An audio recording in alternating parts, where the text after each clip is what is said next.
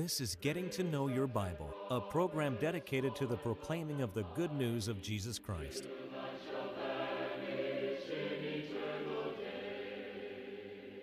Here's Billy Lambert. It is a pleasure to be with you today on Getting to Know Your Bible. We do appreciate those of you who are watching at this time, especially those who may be watching today for the very first time. And we hope that you'll stay tuned today to Getting to Know Your Bible. Today we have a, a subject that you might consider to be a little odd, but I want to talk about the woman that no one can forget. Now, there may be some people in your life that you would like to forget about, but we want to talk about the one that no one can forget. Stay tuned as we discuss that today. Now, on getting to know your Bible, we offer a free Bible correspondence course. We've been doing this for a good long while, and we have so many people who respond every week, actually every day, that we're on the air to the request to request the free Bible correspondence course. We want you to have it as well. This Bible course will aid you in learning more about what God's will is, what God's desire is for man in this age of the world. We need to know what it takes to please God.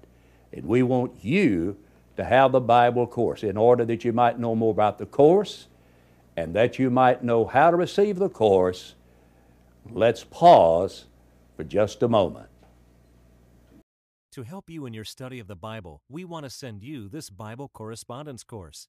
This course is non denominational, it's based on the Bible, it's conducted by mail, and it's free. To receive this course, write to Getting to Know Your Bible, P.O. Box 314, Summerdale, Alabama 36580 or call toll free 1 877 711 5214.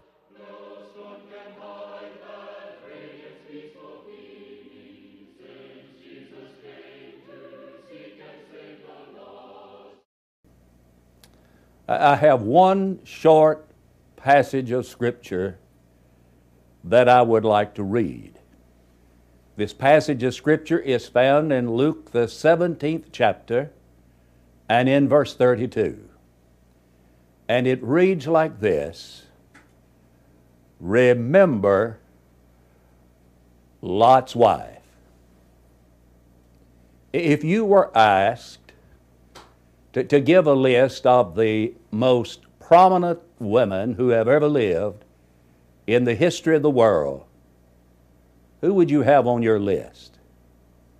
Well, if we looked at it from a biblical point of view, I, I would think that most people would have Eve on the list of the world's most prominent women.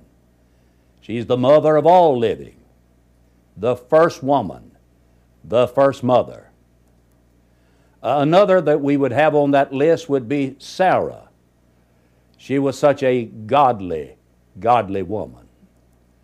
Uh, another woman on the list of the, some of the world's most prominent women would be Mary, the mother of Jesus. She was a godly woman, and she was conceived in her womb, not having known man, but she was conceived by the Holy Spirit.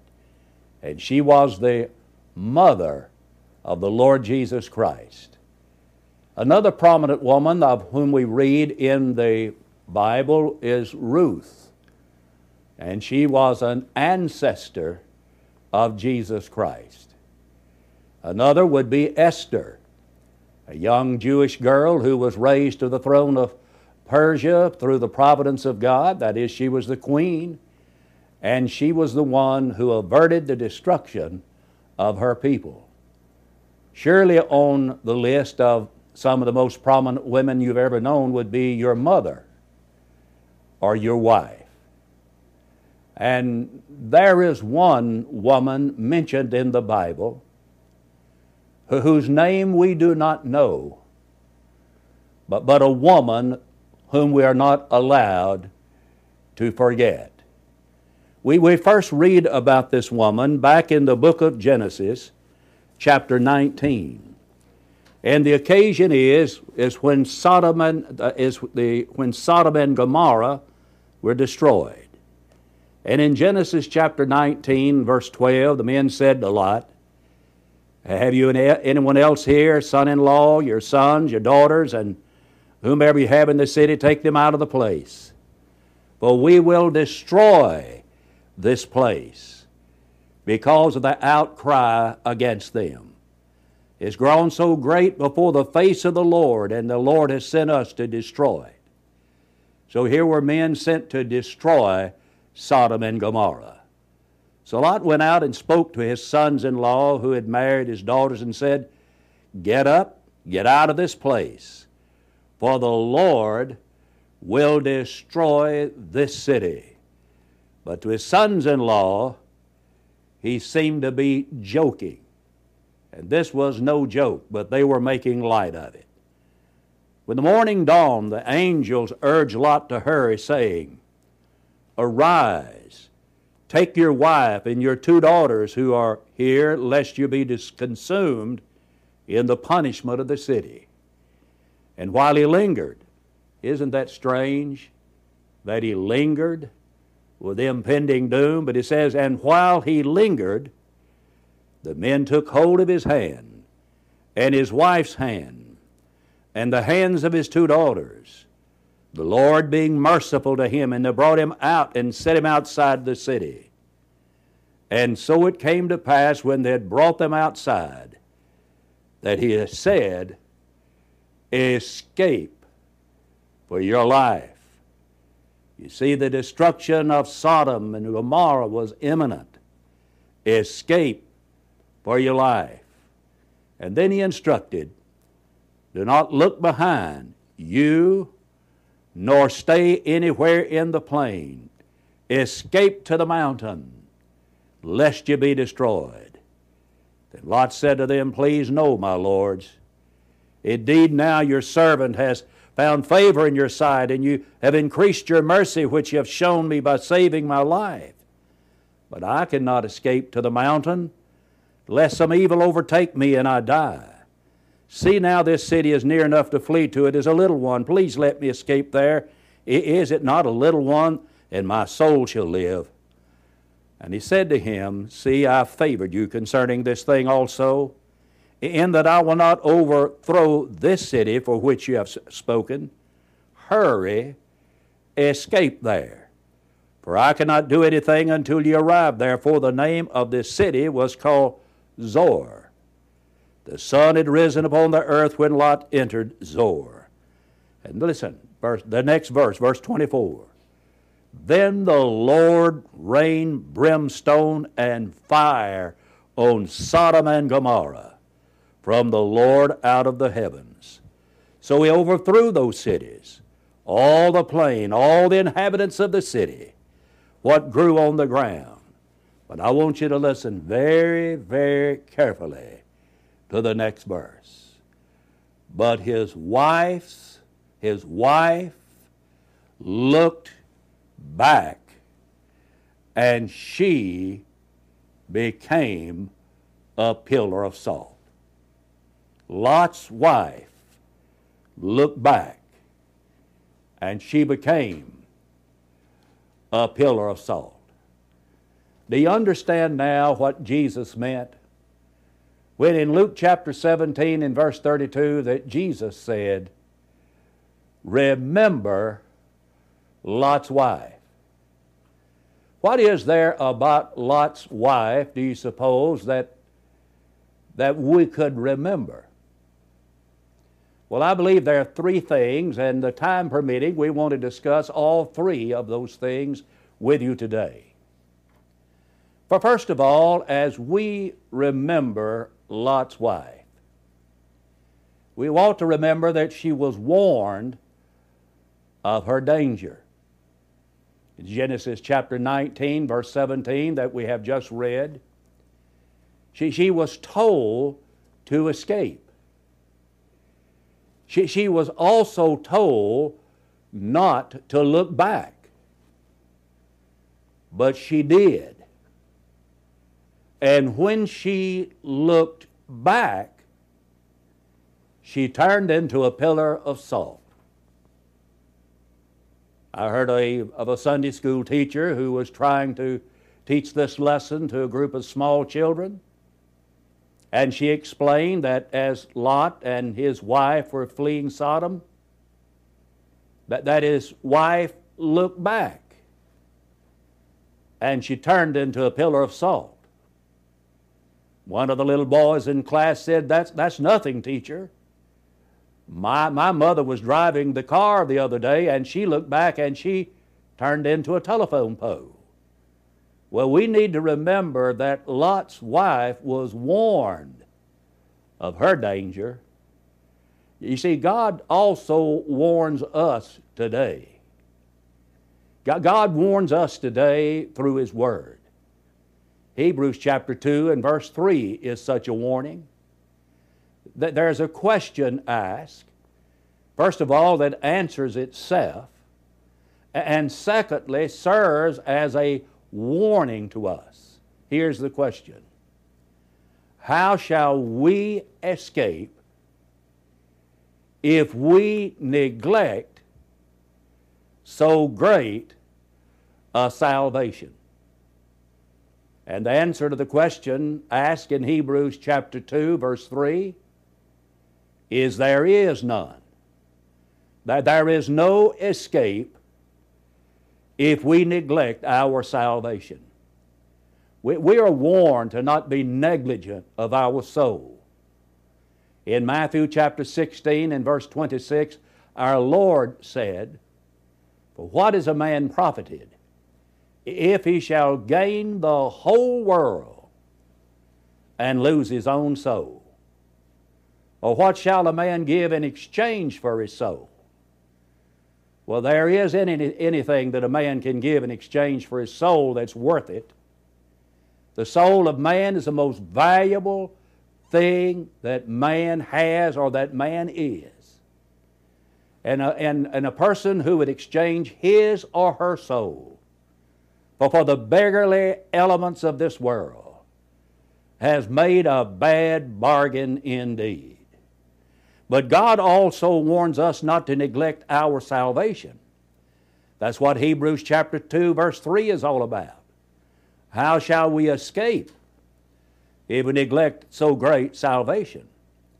That question was first uh, written to those who were already Christians and encouraging them not to go back to what they had been formerly and not to neglect the salvation that had been offered to them through Christ. But no doubt there's someone watching me right now, watching this telecast, who's been thinking about their salvation. They're thinking about giving their life to Christ through obedience to the gospel, but they've not yet done it. God is warning don't neglect your salvation because there is no escape. God also warns us in the gospel uh, about death to come. It is appointed unto man once to die, and then comes the judgment. God, God warns us of the coming judgment. In 2 Corinthians chapter 5 and verse 10, For we must all appear before the judgment seat of Christ, that every one must receive the things done in his body according that he hath done, whether it be good or whether it be evil. He, he warns us about an eternal hell. In Matthew chapter 10 and verse 28, Jesus said, Fear not them, who are able to destroy the body, but have no power over the soul, but rather fear him who is able to destroy both soul and the body in hell. we need, when, what is it that we need to remember about Lot's wife? We need to remember she was warned of her danger. But so often we fail to heed the warnings. In Jamestown, Pennsylvania, May the 31st, 1889, there was a great loss of life when the dam broke. 2,200 people died. But there had been a warning. The warning was ignored. Lot's wife ignored the warning. Now, a second thing that we need to remember about Lot's wife is that one's destiny is never decided by the advantages that one has, but by the choices that one makes. Think about all the advantages that Lot's wife had. She had a God fearing husband. Yes, he was a God fearing man. He's referred to as just Lot, a just man. She, she was related to a man of faith by the name of Abraham. And she was led out of Sodom by the hands of angels. You talk about having a lot of advantages on your side. Lot's wife had them. But you see, her destiny was not decided by the advantages she had, but her destiny was determined by one choice, one decision that she made. All of us have had angels' hands in our lives leading us from danger to safety. That they're the angels' hands, as it were, of our parents. Parents are told to bring up their children in the nurture and in the admonition of the Lord. Ephesians chapter 6, verses 3 and 4. Eh, Solomon put it like this in Proverbs chapter 22, verse 6 To train up a child in the way he should go, and when he is old, he will not depart from it. Not only that, we've had the, the angel's hands of teachers in our lives, those who have taught us the gospel. No doubt those of you who well acquainted with the gospel right now had someone in your past. It may have been your father, your mother, it may have been some preacher, it may have been some Sunday school teacher, but you've had someone who has taught you in days gone by. Oh, maybe what they taught you were some of the great Bible stories. Maybe they taught you about God, they taught you about right and wrong. But you've had the hands of angels upon you in that regard.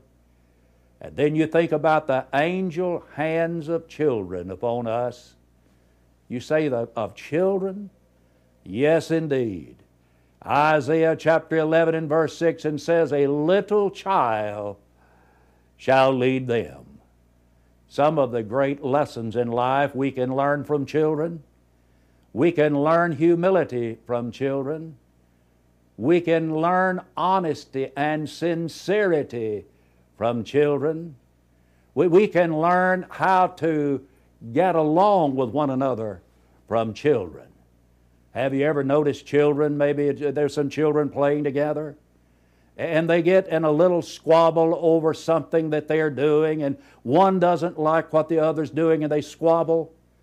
And just a few minutes later, they're all laughing and playing together again.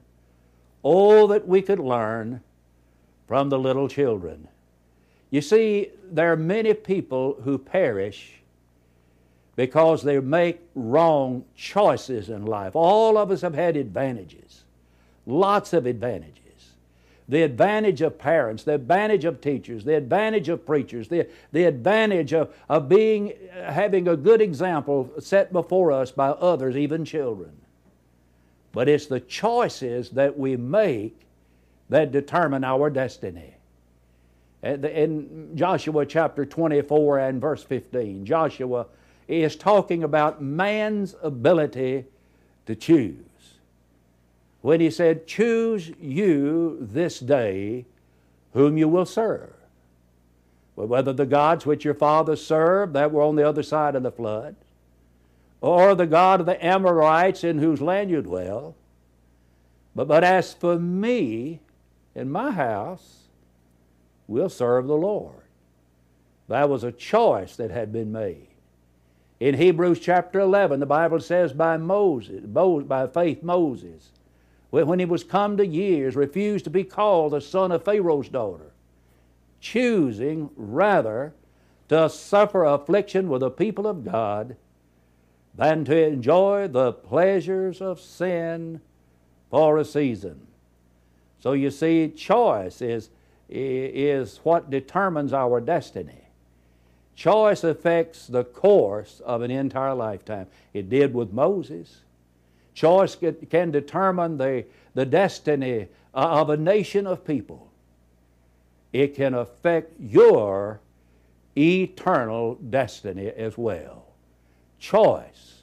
The choice is yours. Now, a third thing to remember about Lot's wife is that there is a cost to disobeying God. Now, she did some of what God said. Well, you say, well, now, Billy, what was that? Well, she left Sodom. God said, flee, escape for your life, so she did, along with her husband. And the only thing she did that God said not to do was that she looked back.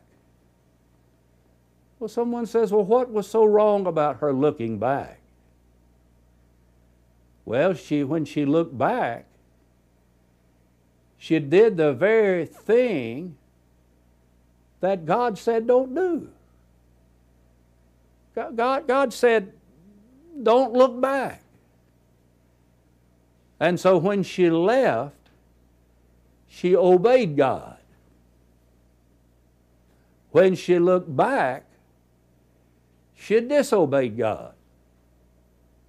You see, the sin of Lot's wife was the sin of partially doing what God said. Another example of that found in the Old Testament would be in the life of King Saul. He was a fine young man, and God selected him to be the king over Israel, and he, he, he reigned for 40 years.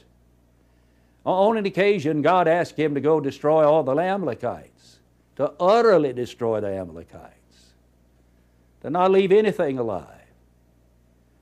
But he spared the king.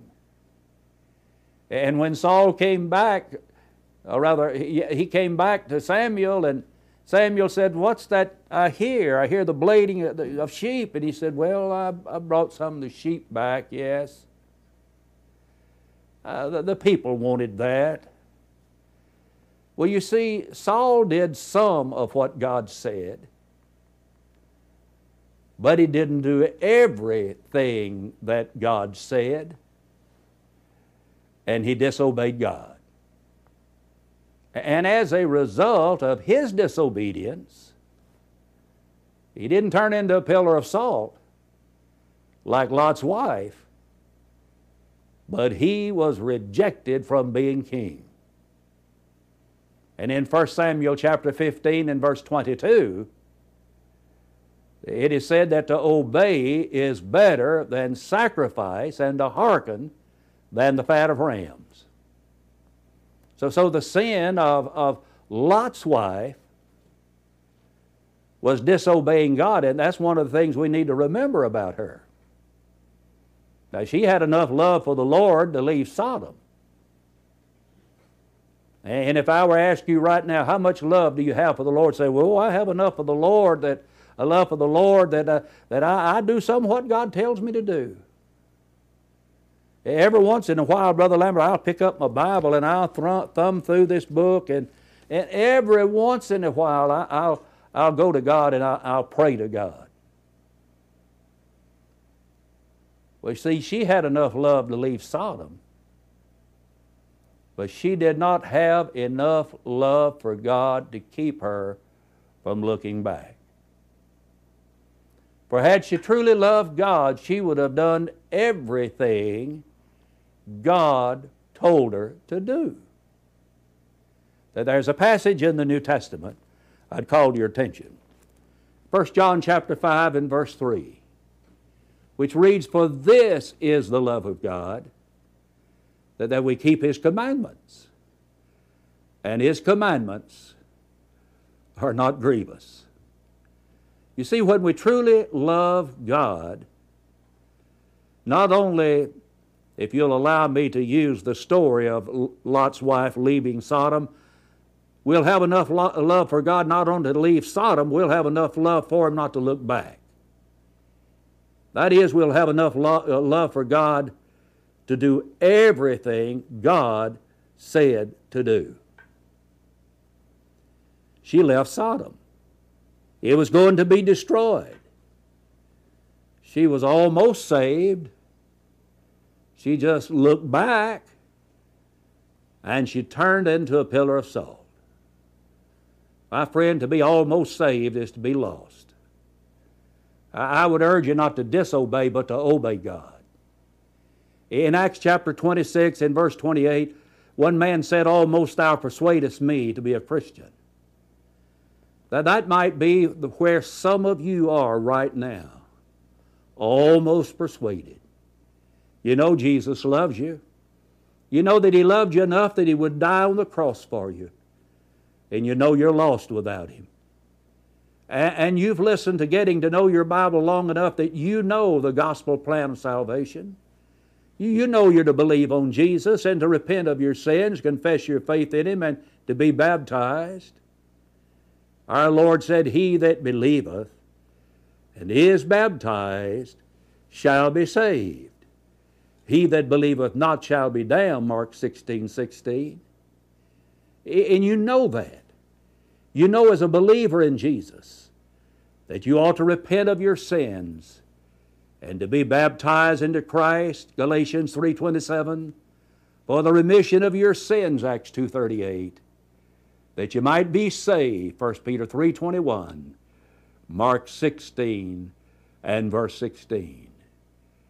Just remember the price paid for not doing what God said. And Jesus said, If you love me, keep my commandments. I want to thank you for watching Getting to Know Your Bible today, and may I give you a personal invitation to visit the Church of Christ in your community, and right now pick up the telephone and call for the free Bible correspondence course. Call right now, and until we meet again, may the Lord bless you, may the Lord keep you, is my prayer. We want to help you as much as possible in your search for a personal relationship with God. You can now easily access our free Bible correspondence course online at gettingtoknowyourbible.com. If there's any way we can help you grow closer to God, please email us at gettingtoknowyourbible at yahoo.com or call us anytime at 1 877 711 5214.